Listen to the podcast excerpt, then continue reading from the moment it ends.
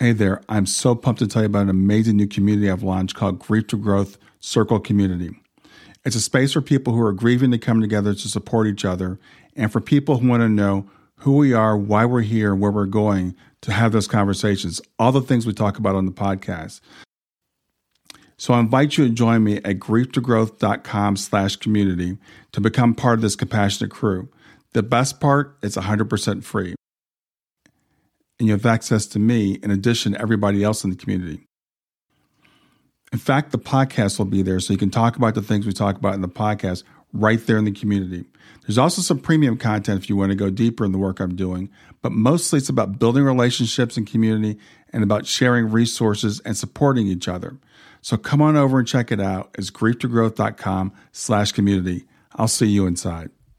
Hi there. Welcome to Grief to Growth Podcast. Your host is Brian Smith, spiritual seeker, best selling author, grief survivor, and life coach. Brian believes that the worst tragedies of life provide the greatest opportunity for growth.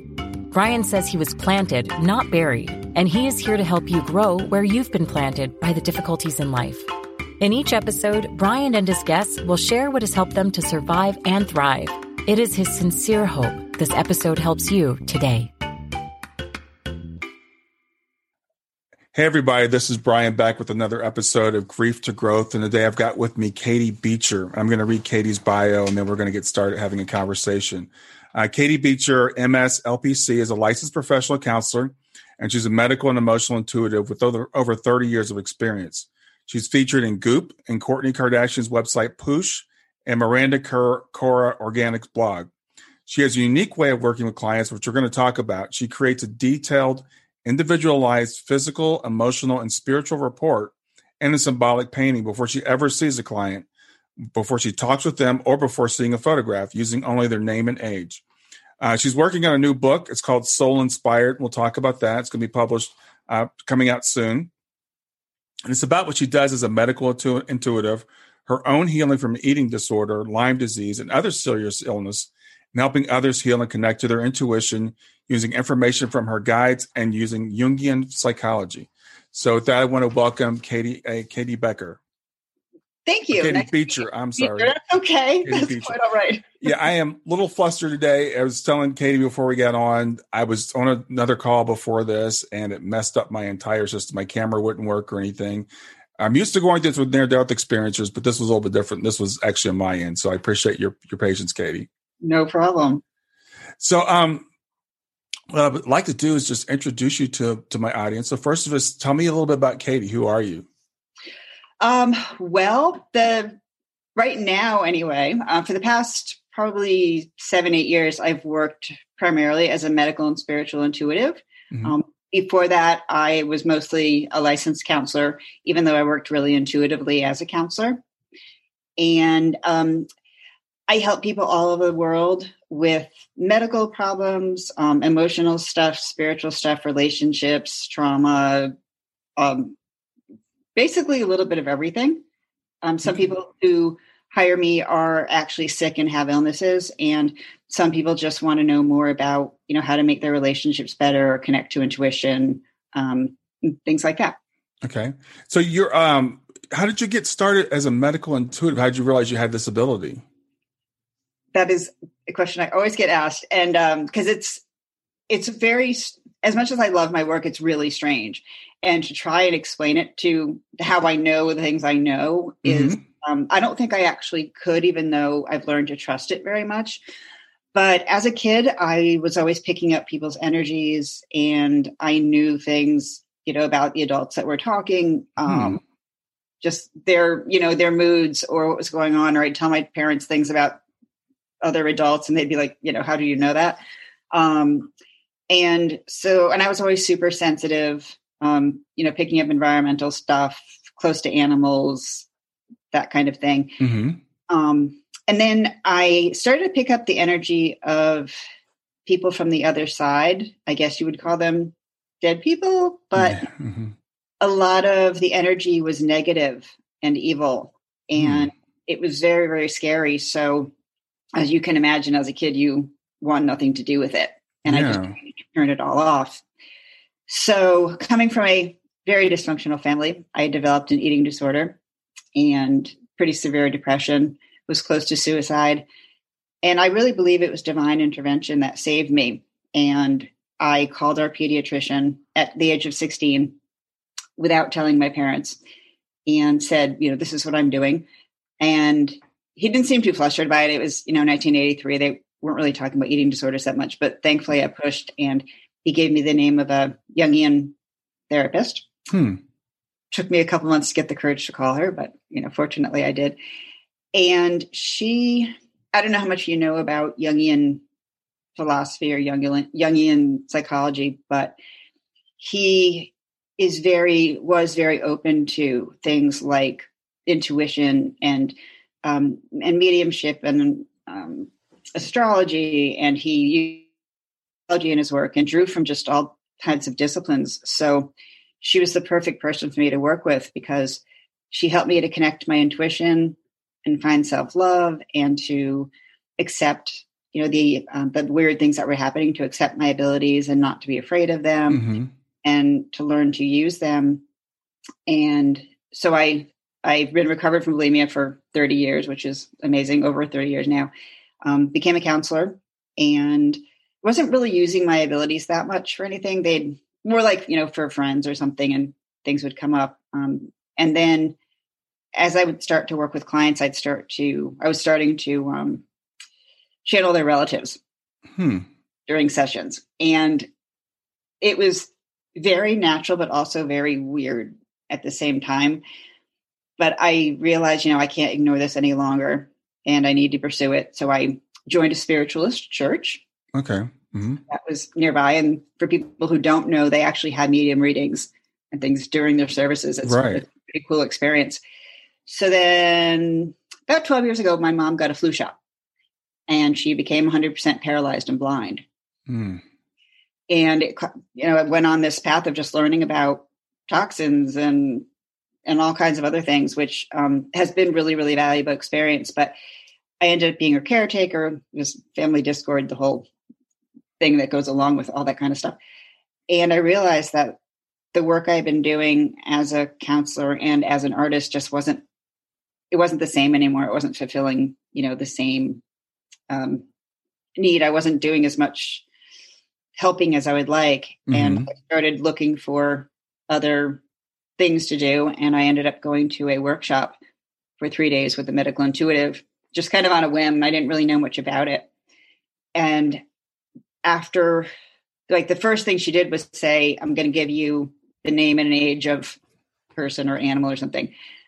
And I didn't think I would know anything, but I ended up being able to see what they looked like and know things about their life and their childhood and their health and kind of you know surprising me as much as anyone else but hmm. At the end of the first day she said i don't know what you do in real life but you should pursue this so i kind of took an online class with her it was a once a month thing and then i've just been doing it ever since and i really feel like this is my calling Wow. Wow. So, so long answer.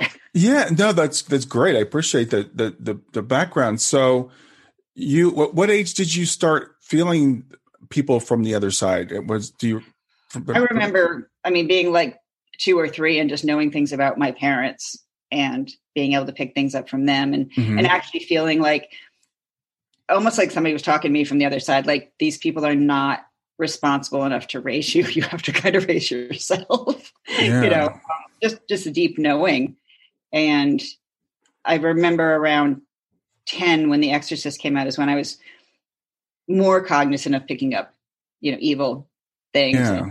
My therapist said it's because i realized that evil does exist so i took it seriously okay so um, I have a lot of questions to ask you. So one of the things is, you know, a lot of times I work with a lot of mediums, and there's and they'll say there's a difference between a psychic and a medium, and the difference is psychics can pick up things from people on this side, and mediums can pick up from things on people on the other side. So it sounds like you're getting both. I do get both. I okay. do. When I do my readings, um, I do the report first, and it's very long, and I download information from my guides but I also often get information about the person in the present. Um, mm-hmm. Um, but I also get information from their loved ones who have passed on a pretty regular basis, or sometimes their pets. So um, it's definitely a combination of both. Mm-hmm. I primarily work on the here and now, like what can we do about making your life better now and moving forward, and Mm-hmm. definitely resolving trauma and things like that. But um, I really believe in you know being able to let go of as much as possible in a healthy way and just moving forward. Yeah. So, um, so when you when you do this, your your guides are your guides and their loved ones are giving the information about about the target, the person that you're that you're trying to uh, that you're you're reading, Right. and so you learned about their you said their traumas, I guess their medical conditions and Literally other types of- everything. It's Okay.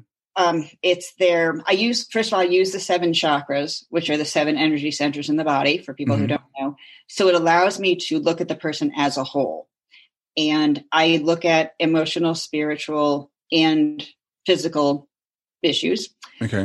and it's it's literally everything it's their physical characteristics um you know problems that they're having with their physical body um emotional issues. It's traumas childhood stuff um family things relationships career um how they are working with their intuition or how afraid of it they are. You know i Mhm. help people connect with that. And um because i really feel like you have to look at the whole person.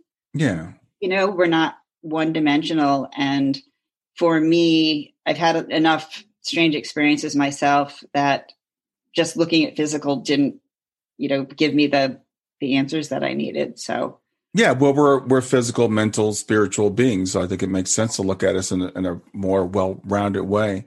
Um, the other thing that's interesting is is the idea of evil and and what evil is. So I know that some people in the spiritual world say, well, there is no such thing as evil. It's all it's all love and light. Some people say there is evil, and and you talk about the fact that you were able to recognize evil. And you also talk about protecting ourselves from evil. So tell Yeah. me more about like what this evil is and and how we interact with it.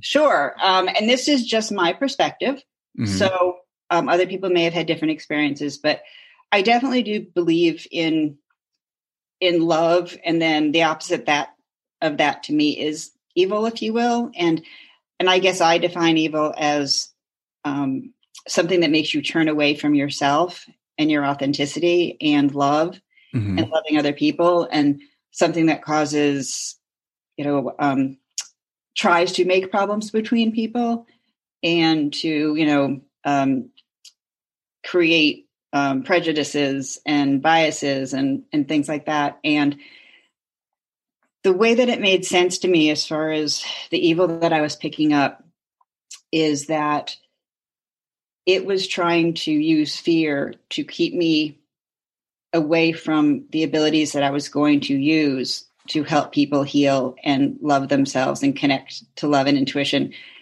And I believe that intuition is God within, which is not from me, it's a Carl Jung term. But, you know, I believe that when we're connected to um, intuition, it's our authenticity, it's it's love, it's something that keeps us safe and Mhm. it's nurturing. So and I've unfortunately grew up in a home where there was a lot of evil, and that is what I determined I was picking up. It wasn't from my old house. It wasn't from you know. It was from my home, and Mhm. um, I've constantly consequently had to separate myself from those individuals. But and I guess I don't. I don't look at evil as something that can possess you, that is all powerful. I think that we can be vulnerable to it Mhm. like if we are in states of um, you know substance abuse where we're we're not cognizant of what's going on or if we actively engage with evil people or spirits or something like that but i was always taught that as long as you're connected with love you're always protected and nothing can hurt you Mhm. and so and it's that those fears that keep people from connecting to intuition and and connecting to their psychic abilities if you will which i think we all have Yeah. So when you talk about evil, then are are we talking about evil entities? Are we talking about evil as like a force or?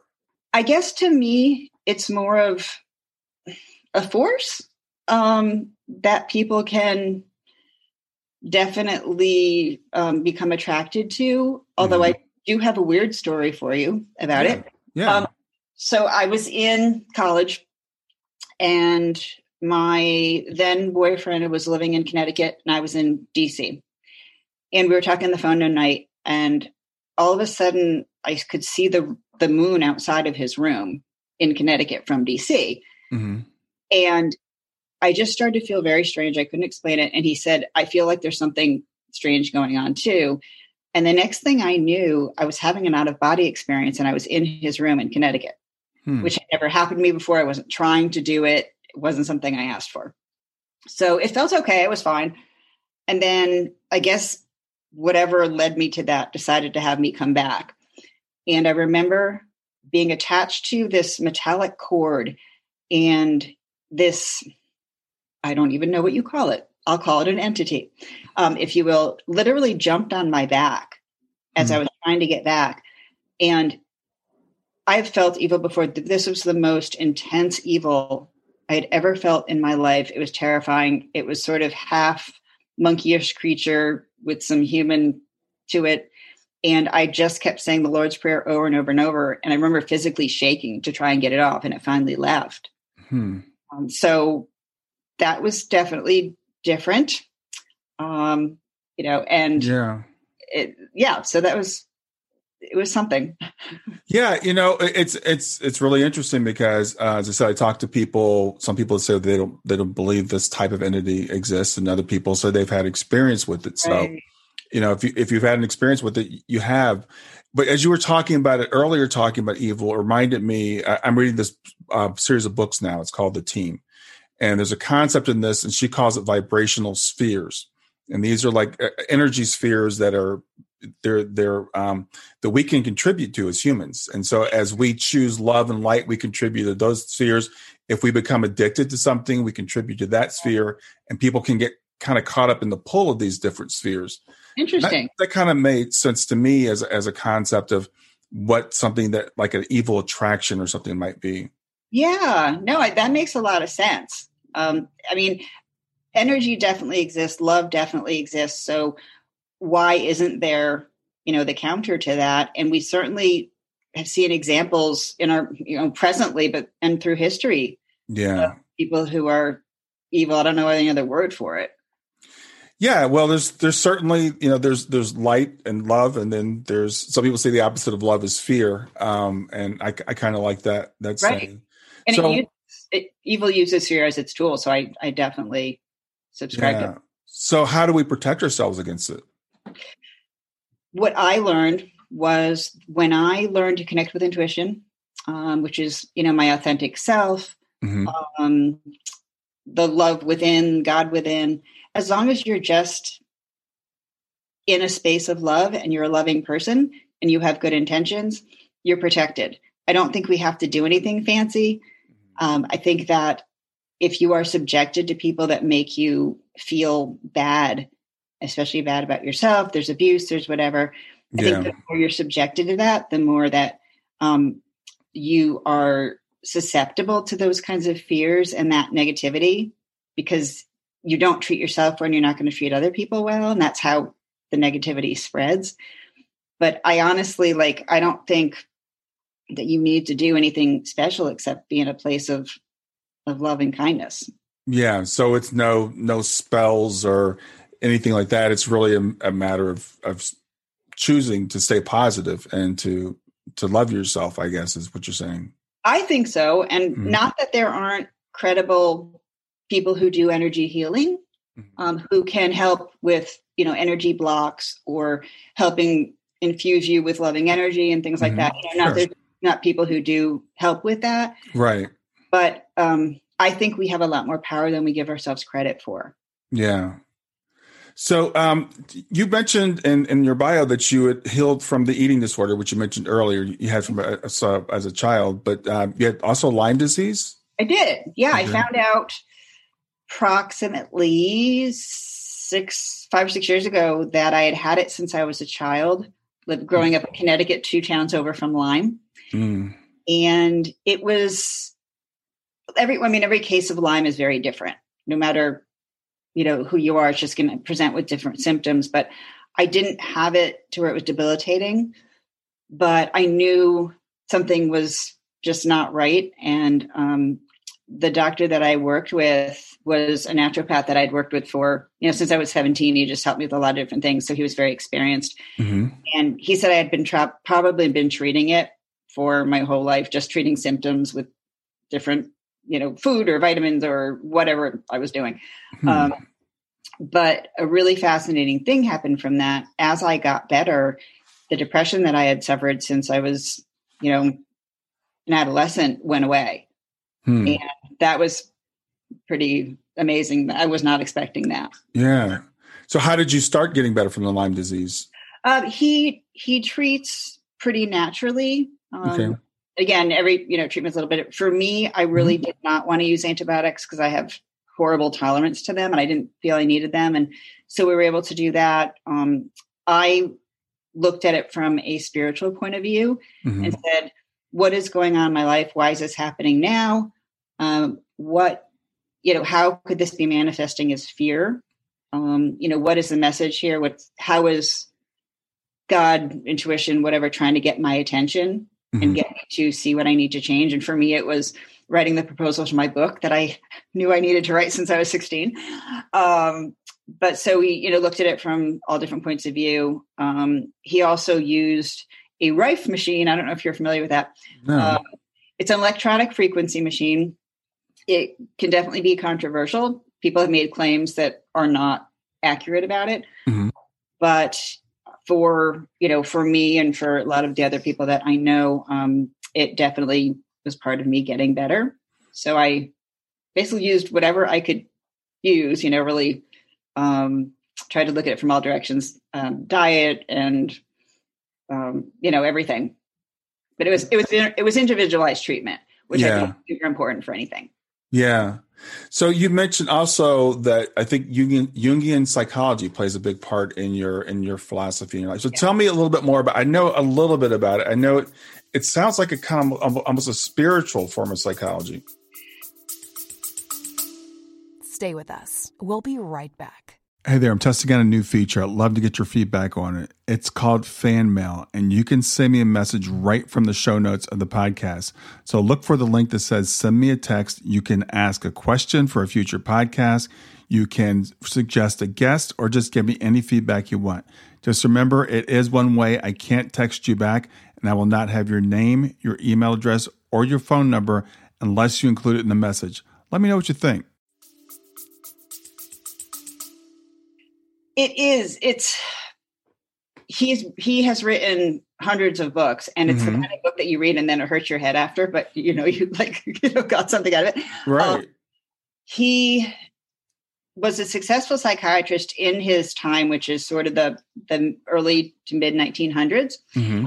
and he was a disciple of freud at first and then they split off but he actually developed a lot of his theories and practices from waking trances that he used to go into. Mm-hmm. And he started the, I think this is one of the more interesting parts of his life, and it kind of applies to a lot of what I do. But um, he started having these visions of bloody rivers and people in the water who were bloody and just sort of warlike scenes and didn't know what they were. Mm-hmm.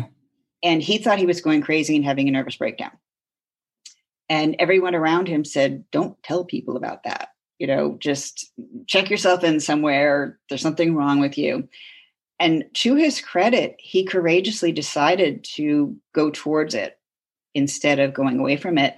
And he put himself into these waking trances to try and learn what was going on. And he developed relationships with different intuitive guides. He did series of very elaborate, amazing watercolors and he actually wrote a dialogue to the people that he was meeting in in these trances, and it became something called the Red Book. Okay. Which, if you have not seen or looked at, um, it's it's amazing. It's all in script, and the pictures are beautiful. And it's again, it's one of those you can read a little bit of and then have to take a break. Mm-hmm. But um, so to this day, some people said he actually did have a nervous breakdown, but his mom's whole side of the family were mediums um, his dads were religious pastors and things like that. So, um, but a lot of people, and I do believe that this is the case, believe that he was actually having a premonition um, to World War One. Mm. Um, he lived in Europe, and it was the things that he described later were very much like scenes that actually did happen. So, consequently, his way of of practicing is a lot of um, you know emphasizing talking to your your inner spirit, um, talking to your symptoms, for example, mm-hmm. instead of Mhm. fighting them, seeing them as friends, and asking, "Why are you here? What do you need for me to heal?" Um, you know, a lot of symbolism, a lot of Mhm. mythology type stuff, um, dream interpretation. Um, you know, really believing that we have what we need inside of us to heal. We just need to have it brought out. And and I have to say that connecting with intuition and finding self love and self acceptance is why I healed. And without that, I wouldn't even be here. Yeah, I think um, what you, what you said there is, is very important, and I think a lot of us, you know, have, have really struggled with that. You know, connecting with our intuition and and our own power. Well, we're we're taught that we're powerless. You know, a lot of us have been taught by people around us Right. that you know we're powerless, and you know to to we're we're not we're sinners. You know, stuff like that, and we're told to, to go to doctors and trust the, what the doctor says, and that we're always giving our power away. It seems like. I really agree. I really, really agree. And we need each other, you know, and we need each other's wisdom. But to, you know, I always tell people, I never want you to substitute my intuition for yours. So when I, I send people the reports before we meet in the paintings, but we always go over them together. And I Mhm. always say, if something doesn't fit, I want to know and let's figure out why it's there. Or, you know, could it be for somebody that you love or somebody in your past or is it symbolic or am i just having an off day with that one you know I, there's like 75 bits of uh, pieces of information on each report so it's extensive so you know sometimes i i'll get something for the person that i was doing the reading for just before them or, or whatever Mhm. um, but you know it's really important that it be an interactive process yeah. And i empower them Yeah. So you said people come to you uh, sometimes with medical conditions, Mm-hmm. um, and so are you a healer or do you do you, do you diagnose and Yeah. how, how does that work? Very good question.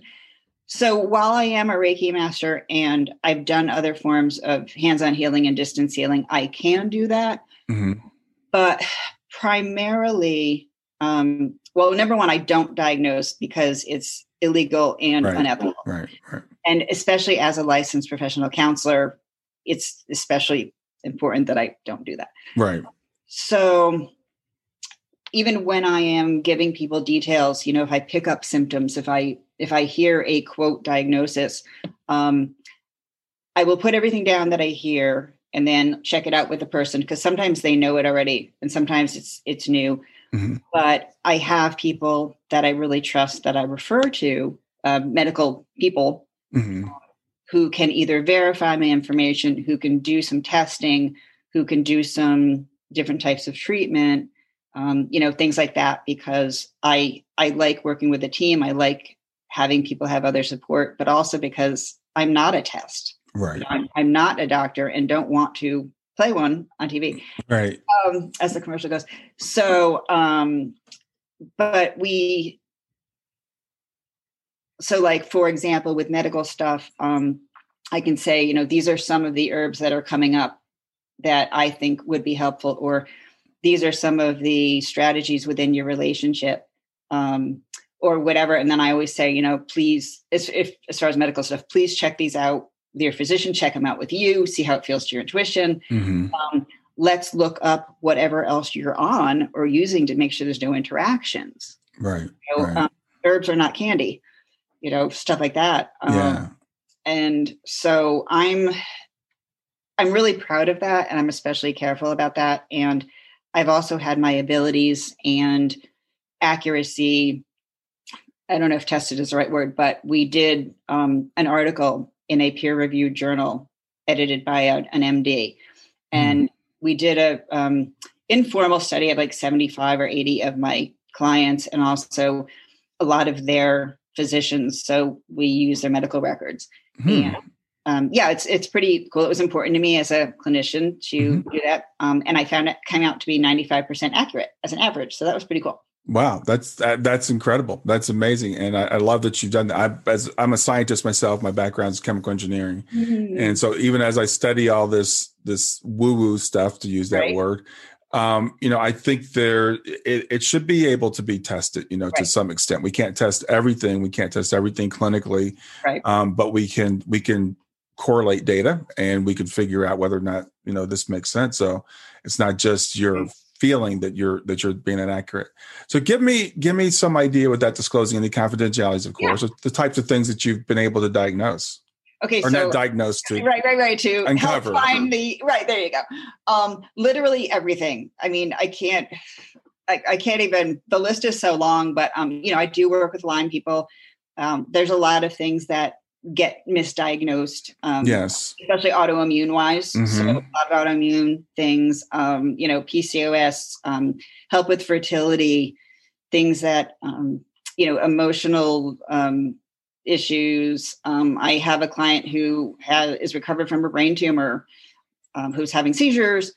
Um, I mean, literally, like everything you can think of, um, like autism and um, God, just everything. Um, you know, just general sort of, you know, weird little mystery symptoms and, mm-hmm. and pains and um, mold, a lot of mold toxicity stuff and chemical sensitivity and food things, gut things. Um, there's a lot of, I really like the overlap of the spirituality and the physicality because mm-hmm. I often will be able to tell if somebody has had sexual trauma of some type. Mm-hmm. And they don't often relate it to the physical emotional issues that they're having, especially, right. you know, they've done a lot of work on it. So to be able to connect all these little dots of this is kind of still going on, these are some things that, you know, more onion skin that you have to peel back. Um, right. Um, or what happens a lot is people will come to me with physical issues and sometimes they'll say i don't think anything else is going on. It's just you know i, I have this whatever. And you know in the report i'll uncover that they're having they're in a really bad marriage um, okay yeah. in it for a long time or they hate their job or whatever. And you know we we talk about the fact that you you're not going to feel physically better until you make those changes. And a lot of them are waiting to make the changes until they feel better We'll get back to grief to growth in just a few seconds. Did you know that Brian is an author and a life coach? If you're grieving or know someone who is grieving, his book, Grief to Growth, is a best selling, easy to read book that might help you or someone you know. People work with Brian as a life coach to break through barriers and live their best lives. You can find out more about Brian and what he offers at www.grieftogrowth.com www.grief, the number two, G-R-O-W-T-H dot com, or text growth, G-R-O-W-T-H, to 31996. If you'd like to support this podcast, visit www.patreon.com slash grief to growth, www.patreon.com slash G-R-I-E-F, the number two, G-R-O-W-T-H, to make a financial contribution. And now back to grief to growth. Hmm. Yeah, that's that's a good point. You know, yeah. it's interesting as you were talking about some of those things. I was thinking you mentioned Lyme and you mentioned mold, um, and I and I, I, know someone that was going through different diagnoses for things like that because a lot of times we don't know where the mold is. We totally. don't know, and Lyme presents in different ways. Um, food allergies. So, do you would you get something like you should stop eating corn? I mean, would, yeah, that happens. Or um, I can pick out. Uh, oftentimes, I can pinpoint in their house where the mold is. That's happened several times. Mm-hmm. Um, or if they're in, I'll pick up. You know, when you're in this place, do you have more reactions? Of the yeah, I never thought of that.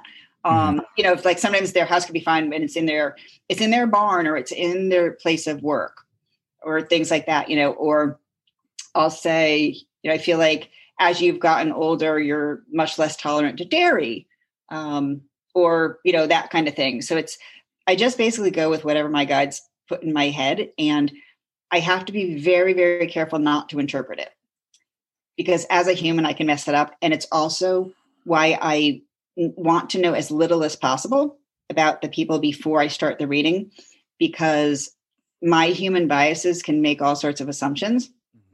And then I can screw up the reading. And when I started, I had to be really careful about that. But um, but a really good example, I was doing a reading on a 12 year old girl and I heard tooth enamel. So as a human, I thought she must have, you know, bad teeth and cavities and everything.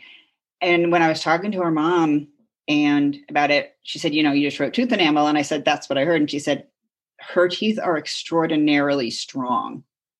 So that was an identifier mm-hmm. to show oh. them that I was actually tuned into them. Because okay. my guide gave me a lot of that to like to prove to people that yes, you are, you know, accurate, you're in tune, You've got all this stuff. Mm-hmm. Um, so it wasn't about a negative thing, it was about a positive thing. Interesting. Yeah.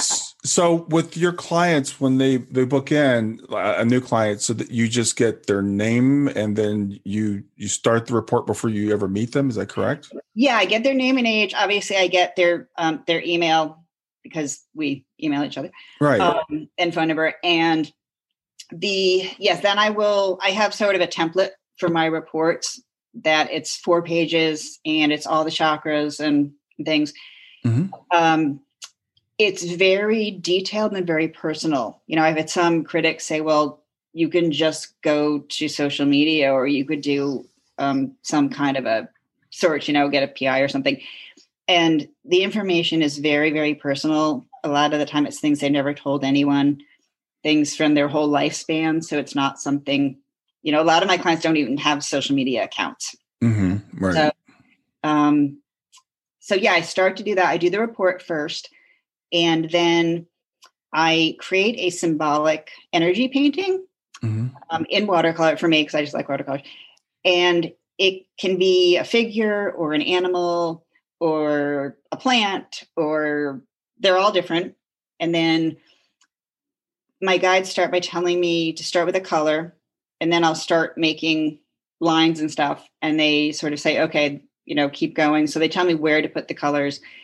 And I don't usually know what the painting means until we interpret it at the end because mm. my guides give me a lot more information but it both confirms the information in the report and also gives additional information like sometimes the painting will pick up sexual abuse or sexual trauma by creating a red area in the hips for example mm. um, and i'll hear the word trauma and i didn't get that in the report so it's it's nice to have both of those tools Stay with us. We'll be right back. Hi there. I'm really excited to tell you about my latest ebook. It's four lessons that you can learn from the near death experience without going through all the trouble of dying to learn them. I've been studying NDEs for several years now. I am completely convinced that not only are they 100% real, but that there's some very universal wisdom that we can get from the near death experience. And I've distilled that down in this book into four short lessons. And I've also given you all the reasons why I believe that NDEs are absolutely real. So go to www.grieftogrowth.com slash NDE lessons to pick it up for free www.grief, the number two growth.com slash NDE lessons. I hope you enjoy it.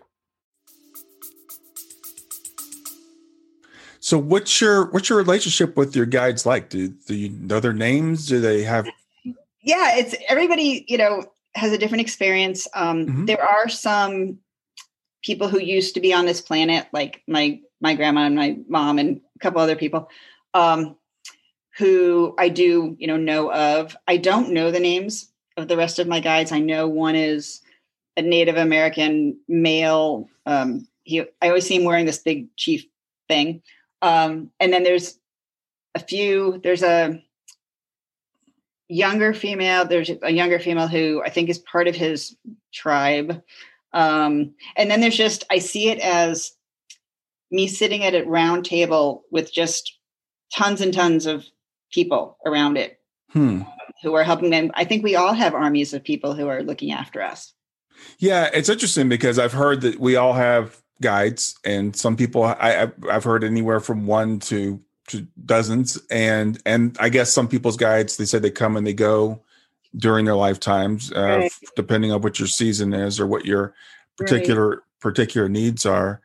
Um, so you, you create this report and you sit down and you go over it with the client, I guess, and you, mm-hmm. you mm-hmm. confirm things, you know, back and forth. and you were saying that you get actually you know evidential things this is not just like you know It's- you're yes. you're a happy kind of a person it's very evidential. That's Mhm. incredibly important to me. And that's also why I send it before we meet. They get it the day before. They get Mhm. all the day before. You know, so I can't BS it. Um, you know, and it's it's very detailed. It's um yeah, very, very, very detailed. So and people are the first thing I hear is, How the hell did you do that? Yeah. and, then, and then that was weird, but really cool. I'm like, yeah. Um, so yeah, and I when I went to the spiritualist church, they talked a lot about evidential mediumship, which is different from, I think it's different from regular mediumship in that you give evidence of actually talking to the person and knowing the person and things that other people wouldn't know. And, you know, I, th- I think that's really important to add to the credibility. yeah now do people also come to you for medium readings or Sometimes, not as much. Okay. Um, primarily the other stuff, but sometimes, um, as I said, I will get information often from their loved ones, and especially in I don't know how much you know about chakras, but the fourth chakra is the heart chakra, Mhm. And for some reason, that's where I often get the most information. Um, I'll hear from somebody who either has died from that area, or um, so they'll tell me like what they died from, Mhm. or something about them and that's interesting where they often come through um, sometimes in the first chakra which has to do with like family and um, safety security and things like that so i naturally get you know um, information about loved ones there too but yeah i used to i do um, readings on animals too which is Okay. super fun yeah like horses and dogs and cats and, and other things, which um, you learn how much like humans they really are when you do some of that work. It's cool. yeah well g- give me an example of, of an animal that you did a reading for Yeah. So um, horses are my favorite, partly because I know nothing about them. I've never been around horses. And so I guess one of my favorite ones that I've worked with repeatedly is she was a doctor and she had this horse and these they were they had very similar personalities. They had some similar um, health issues. You know they had inflammation in similar parts of their bodies. Um, the horse was it had a, just a huge personality and um, you know when she didn't come the horse would get mad at her when she didn't come visit her. Oh mhm. um, it had gut issues. It had some lyme and mold as well. So we were working with all of that. And it's um, they also tell me things about their owners which is really interesting. Hmm. so because they really want us to be healthy and they really care about us. They're sort of they're here for us you know to be our companions and to love us so Hmm. they want el- us to be as healthy as possible too um, yeah but it's a lot like doing a reading on a on a human they just they sort of tell me things like i'm talking to you Okay. So when if I were to say I want to do a reading on my on my dog, would you hear from my dog or would you hear from your guides or or both? it's both it's Okay. definitely both um which is kind of different well i guess that is different than when i do a human one Mhm. because well and also not always. Sometimes the animals are deceased like i can do this on dead people too which is kind of neat. Um and some people just want to know about you know their their animal who has passed or whatever. But yeah interesting with animals i hear from them and get information you know more neutral information i guess from my guides so. Yeah. Well, we talked a lot about medical intu- intuition. Wh- Why else do people come to you? If, I, if I'm not having a medical condition, what would be the reason? yeah so um they want to know about their life purpose you know they feel like what they're doing is is okay but it's not what they wanted to do their whole lives and they feel like they're off track or they want to excuse me they want to um, create a business or they want to um, do some kind of healing work or spiritual work and either they don't know how to get started or they have self-doubt or you know they're afraid of doing something new. Um, sometimes it's relationships. You know how can i make my relationship better? Mhm. um, so it's you know resolving trauma. I work with a lot of people who've been through trauma and how to come back from it and feel empowered and really be able to feel good about yourself and um, I really like working with trauma people because you can do, you can just make such a huge difference. Yeah. You know, um, so, and, you know, mental health stuff, certainly, and just people who want to connect, learn to connect to their intuition um, okay. and their psychic abilities. Part of just about every reading I do is some techniques that I use to help people connect with their intuition. Um, because I really feel like that's an important part of healing. Mm-hmm. So, yeah. So, what type of things would that include? Learning. so, connect? my favorite one, and this is what healed me. Literally, I would not be alive without this. It's a Jungian technique. I can't take credit for it, but it's first of all, it's seeing intuition as this loving force that knows everything about you.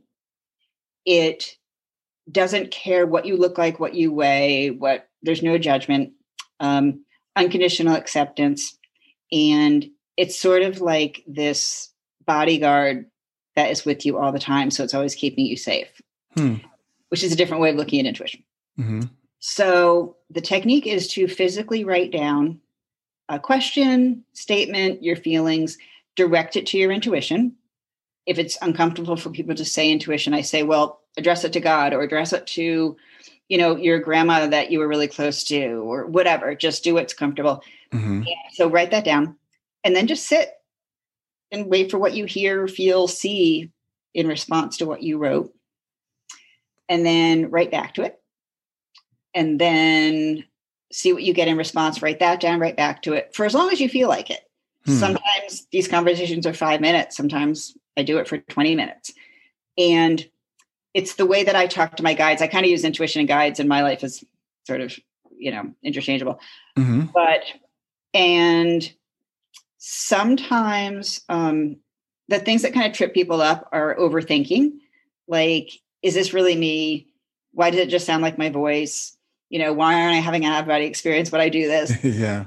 Um, why am I just hearing one or two words? Or why aren't I hearing anything? Or um, so I just kind of tell people go with what you get mm-hmm. and be open to it. And then also, some people will hear things not related to what they asked about. And that's totally okay mm-hmm. because our intuition has other stuff to tell us. Like we're not in control all the time, you know?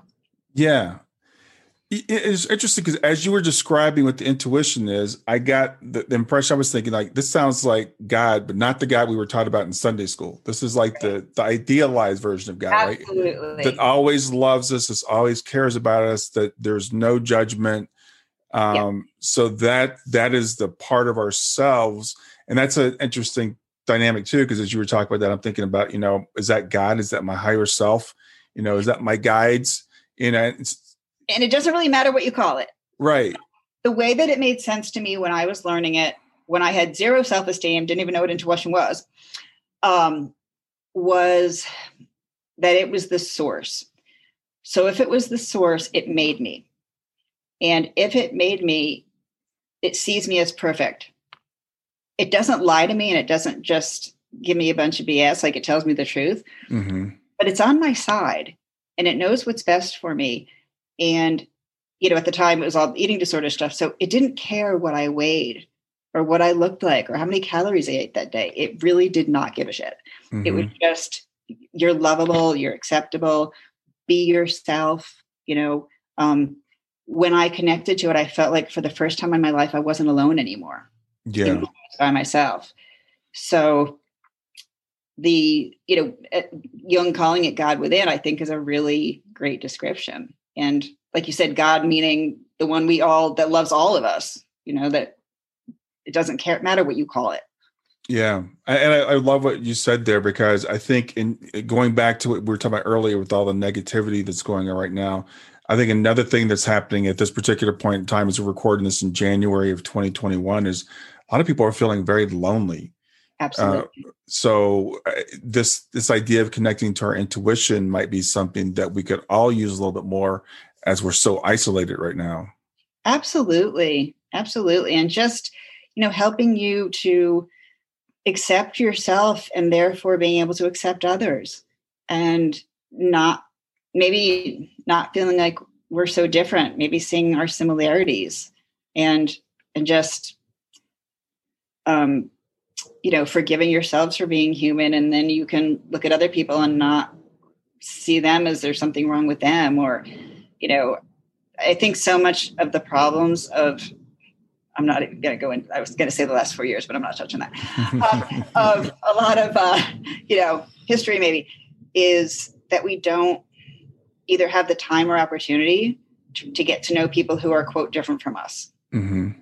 And I think that's just essential, you know, and um, and it's really sad that there are people who still see so many differences. Yeah. Well, you know, the thing is, we are so quick to judge ourselves, and I think that also we project that onto other people as well because we're exactly. we're taught that we're not worthy because we made a mistake or we're overweight or we're underweight or we're exactly. too tall or we're too short or whatever it is and you know the idea of love really begins with ourselves. And i think that's something i keep hearing you know coming from you over and over again. Yeah. And for me that's so counter to the the image or the what i was told you know when we were told as children it's like right. you should be giving. You should give to everybody else. You should take care of other people before you take care of yourself. And right. taking care of yourself is a selfish thing to do. Right. Right. And often if you're if you grow up in a dysfunctional family where there's um, you know substance abuse or narcissism or mental illness or whatever you grow up having to figure out what those other people need before they need it because if you don't respond the way they need you to you're going to get abandoned and you're going to be rejected. So it's not about getting to know ourselves or trusting our own intuition you know it's really about detachment from that. And then you kind of learn through guilt and rejection, you know? Yeah, you know, it's interesting as you said that because um, I think it's a little bit of both because I, so many mediums and intuitives do grow up in dysfunctional families and yep. they grow up with people that are abusive. And what I've heard is, I guess it's because you have to learn to read that other person. That no, for most of us, we come in with our intuition and it kind of shuts down, right. and we forget about it. But for people that have to use it that way, I, it maybe seems to heighten it. It does. I think empathy is definitely a learned skill. Yeah. And it's a learned survival skill for a lot of people. And for some people, that means psychic ability. For some people, like empathic ability is different from psychic ability or different from mediumship. Mm-hmm. But I definitely think it's a learned skill. And um, and I think that it's it's where boundaries can get really iffy and we lose ourselves and yeah. you know another person and don't realize we can be separate. Um, but yeah, and it's I really believe that all of the so-called negative experiences I've been through are like the eating disorder was the best thing that ever happened to me, which sounds really crazy, but mm-hmm. if I hadn't gotten it, I wouldn't have separated from my family. I wouldn't have learned to get to know my intuition or accept my abilities or or learn my life path or so many things. You know, I'm just so grateful for it. And so many of the things like when I, right before I found out I had Lyme, I started to get all these Lyme clients. And I thought, okay, come on, really? so, mm-hmm. But everything I learned about helps me help others more. So, yeah. um, you know, it's it's it's an interesting interesting road. It is, and you know that what you said. You know, you're grateful for your eating disorder. I, I, I that doesn't sound weird to me at all because I've I've talked to so many people who are grateful for their cancer or grateful right. for their divorce or right. grateful for you know whatever it is that it seems to have taken to exactly. wakened us up and exactly. to give us actually it could be an opportunity to to grow um, and nobody wants to hear that when they're going through it but once we come out the other side we can say hey then maybe that's maybe that was there for my own good exactly yeah a lot of people who work for me that you know we we talk about things that they didn't relate to other things. And like you gave me the courage to be able to leave my husband that i needed to leave for you know 20 years. Or mm-hmm. um, because we discovered this i realized if i want to heal i have to get a new job even if it's scary. Or do you know having this and not finding help from traditional medicine um, forced me to learn about spirituality which i never would have done otherwise. Or you know tons and tons of stories like that. Yeah absolutely. So i know you're working on your book. And mm-hmm. so tell me what that's going to be when that comes out. Yeah. So um, the, the title is actually, it just got changed. Um, it's Heal from Within a guide to intuitive wellness. Hmm, okay. And um, it's being published by St. Martin's Press. They're they're super great. Um, and it's basically taking people through a reading. Um, it gives a little bit of my backstory and how I got to where I am, and then talks about what is intuition, how mm-hmm. to connect to it, and explains, you know, the chakras as I work with them. But it's helping people identify their issues, mm-hmm. figure out where um, where in the body and in their energy field these these issues are, so they know how to address them. Gives them a lot of um, emotional, spiritual, and physical root causes for what they have. Um, helps them to develop strategies um, for addressing these things, and um, and then um, kind of like different creative exercises. Like I teach people in the book how to make one of my paintings. You know, one of oh, my really? creative. Yeah, okay. um, I actually do workshops on that too. Um, take people through just how to do the paintings because you don't have to be medical intuitive or any like special person to, to do some of this stuff. You know, mm-hmm. um, and then during the workshop, we like we interpret them all individually, which is super fun. Mm-hmm. Um, so it's kind of like my, my husband calls it Katie Beecher the home game. um, but it's taking them through a reading process the best that I can, just okay. as if they were having one with me. Um, and you know, looking at everything going on with them and then devising a plan for for health and wellness and and healing moving forward. Okay. So is this taking them through doing a reading on themselves? Yes. Yes. Okay. Wow. Okay. Yeah. Yeah. Um, it's all the steps that I use. It's actually there's a blank template of the reports that I actually use, mm-hmm. and I show them how to tap into their intuition um, to to fill that out for themselves, um, to look at the different chakras and say, okay, this is um, like thyroid, for example. It's the fifth chakra because that's the throat. So, what are the emotional characteristics of the fifth chakra? you know um, what are the what are the physical characteristics and it's about um, being able to speak up for yourself or giving out too much information mm-hmm. um, or um, or how well you communicate um, or how well you're being heard as well mm-hmm. Um, you know how empowered you feel or not um, there's so many different aspects to it and then i encourage them to look at all these things and say which of these applies to you, which do you think is happening in your life. Mm-hmm. Um, and there's all kinds of like quizzes in there and worksheets and suggestions for connecting with your intuition. There's the um, the exercise that I described to you is in there. Yeah. Um, yeah, it's a lot of. I wanted it to be very interactive and hands-on, and so people could, um, you know, I can't work with with everyone, so right. it's not a substitute for a reading. I'm not trying to say it is, but right. it's I think it's a really helpful tool. Like people who've read it so far have said, like it's very, um, you make it very relatable, mm-hmm. and so that makes me feel good because when I'm writing it, I don't remember what I'm writing. You know? yeah. Um, well, I yeah. think it's I think it's uh, important for people to start to learn a little bit more to trust our own intuition. And as totally. I've uh, you know been down this path myself, and I talked to so many medical intuitives and mediums and stuff. Um, you know, a lot of us lay people will say, "Well, I could never do that. I could never do what you do, and yes. you've got some magical ability that we don't, the rest of us don't have." So, what would you say to someone that said something like that?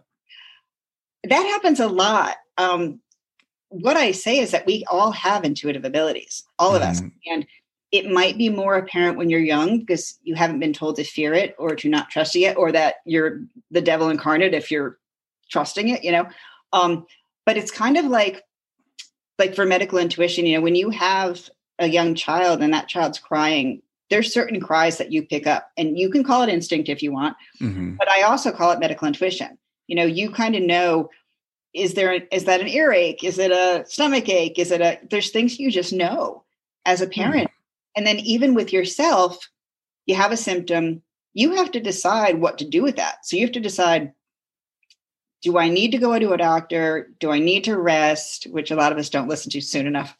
Um, do I need to, you know, eat something different? Do I take something? You know, how do I how do I approach what's going on in my body right now. So Yeah. you're doing medical intuition right there. Uh, you know, it's funny as you were saying that, and you were talking about like uh, the baby's cry. I was thinking about my dog. Um, Right. Yeah, I yeah, can yeah, sometimes just look at my dog and I can tell that she needs to go out. Yes. Yes. And it's like, and but I don't. So I've I've always said, well, she's learned how to c- communicate to me non-verbally, but I can just tell, you know, when she's sitting, just the way she's Yep. looking, it's like, yeah, she needs to go outside. Yep. And my wife and my daughter would be like, "What do you mean?" I'm like, "She's telling you she needs to go out." right. So I think we I think we do have more of that than we realize. And I I've just personally done a little bit of work with some mediums, done some kind of workshops, and Yeah. and I've done some things. and They're like, "Well, just try to get." You know, there's a person, and this was a woman whose son had passed, and Right. to try to get something on her son. And I just like I was blown away by some of the things I got. I was like, I Right. didn't, Yep, I yep, yep, this. It's But- um as part of my workshops, I will say I'm going to give you guys an exercise, and they'll look at me like, "Oh my god," um, and I'm say I'm going to give you a name and age, and I want you to write down everything you can get. And they literally are like, "Oh my god, I can't do this. I can't do this. Like, don't make me do this." And I'm like, "You don't have to, but you know, Yeah, it's not. No one's going to put it on the internet." Um, so I just have them write down whatever they have, and then in so they don't feel embarrassed or I'll go around and look. You know, Mhm. and some of the people come because they already have an interest in what I do and they have some abilities, but not everybody. And it's really amazing how many details they can get. Yeah, yeah. Well, I'll just give you real quick. Um, this this particular case, I was there was like a woman whose son had passed away, and they said, you know, think of a song, and I thought of the song, and it was um, "Yellow Rose of Texas." No, I know what it was. They said he's putting something in your hand. You know, so think he's putting something in your hand, and, I, and what is it? And I said it's a rose, and it says it's a yellow rose, and then I got the song "Yellow Rose of Texas." So I was like, is there some connection to Texas? Well, I think they did have a connection to Texas, but the wild thing was she was doing this from her car. And her husband had given her a rose like a week or so before, and it was still in her car. She, she, you know, she picks up this rose and says, "There's this yellow rose in my car. That her son had given her, her husband given her, in remembrance of her son." And I was like, "This is crazy." um, so I just my world. I say this to people to encourage you to try these things. Now, I've done these several times. I'm usually off, but there have been a couple of times that they've been like, you know, crazy accurate. So I think we all need to just work on that ability. And also to not necessarily overanalyze it Mhm. because I've learned with my stuff to just put down what I hear. Mhm. and I may not know what it is or the significance of it, or I may not like even the client at first may not. They're like, I'm not really sure what that is, and by the end of the report, we're like, Oh God, we figured that out. Yeah. You know, so because of self doubt, people don't tend to allow things or Yeah. they think too much about it, and it could be symbolic sometimes. You know, like Yeah. there's so many things, um, and you don't in, in daily life, you don't really have an opportunity to test that a lot. You know, No, you don't. But like I said, I would just encourage people to write the things down when Yeah. these synchronicities happens to you, these things we call coincidences, and start to look out for them. Mhm. Um, and I, I found with myself, I'll have dreams that sometimes the Yeah. next day something will happen. I'm like, one day I dreamed about a mailbox being knocked over. The next day I went, went for my walk, there was a mailbox laying over. yep, Um, yep. you know, stuff like that. And and just start to pick up on those things and, and start to trust yourself a little bit more.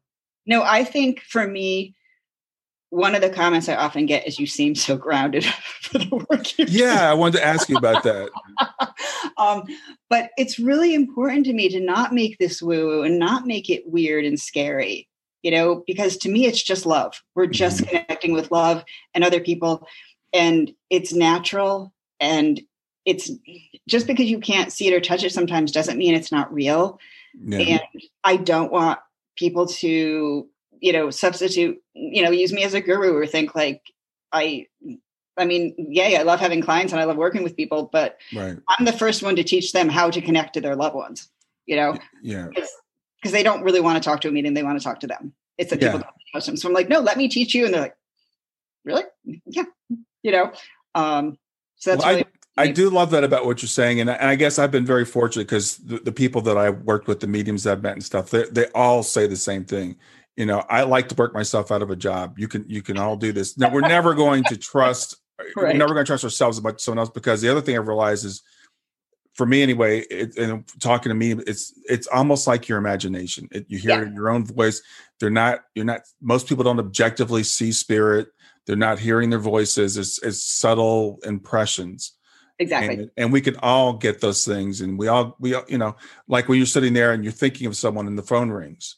Exactly. Uh, and it's the person that you happen to be thinking of. I mean, we've all had that experience. Exactly. Exactly. Yeah. And right before my grandfather died, my grandmother wasn't particularly she didn't talk about being a medium she we didn't talk about this stuff except when i brought stuff up to talk to her but my grandfather was in hospice and she didn't go the day that he died and actually i'm the one who said it's okay to go and and he went which was interesting for me but anyway mm-hmm. um so i said you know um she said something about i wasn't there i didn't go today to hospice and i said yeah i know that's okay she said no it's because clear as day the night before I saw him sitting in his chair mm. and and I knew that he had gone. You know, mm. so it doesn't have to be weird. It happens all the time. Yeah. You know? Yeah. It's a lot more common than we think. Yeah. Uh, Katie, any any last words you want to say before we leave for this afternoon? Um, I would love if people checked out my website. Oh, absolutely. It's, it's um Katie Beecher. No, it's not. Yes, it is. It's katiebeecher.com. There's mm-hmm. too many going through my head. Um, yeah, katiebeecher.com. And I'm on Instagram. It's Katie Beecher Medical Intuitive.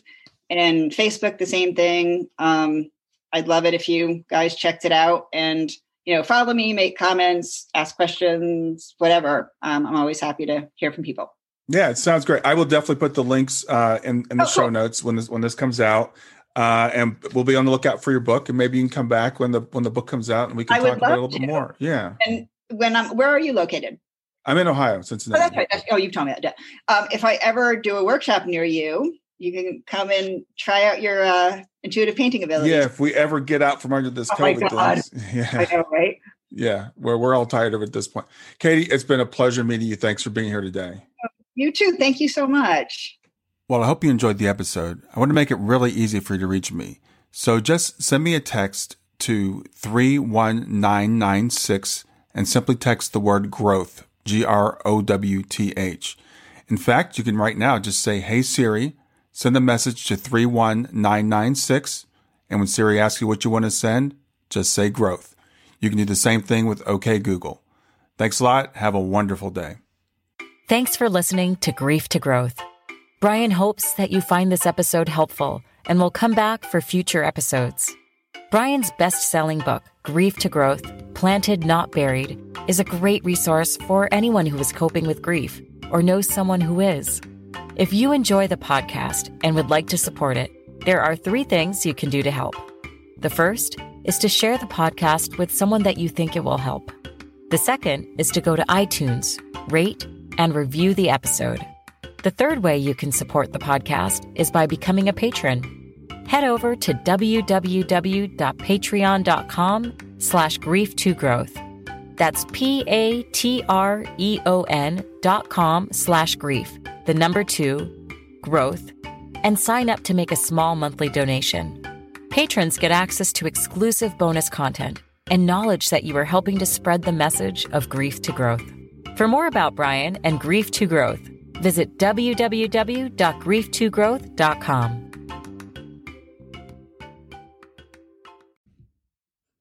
Hey there, if you like this episode, come on over and talk about it. Let me know what you liked. If you didn't like this episode, come on over and talk about it. Let me know what you didn't like. Go to grieftogrowth.com slash community and look for Talk About the Podcast. I'll see you there.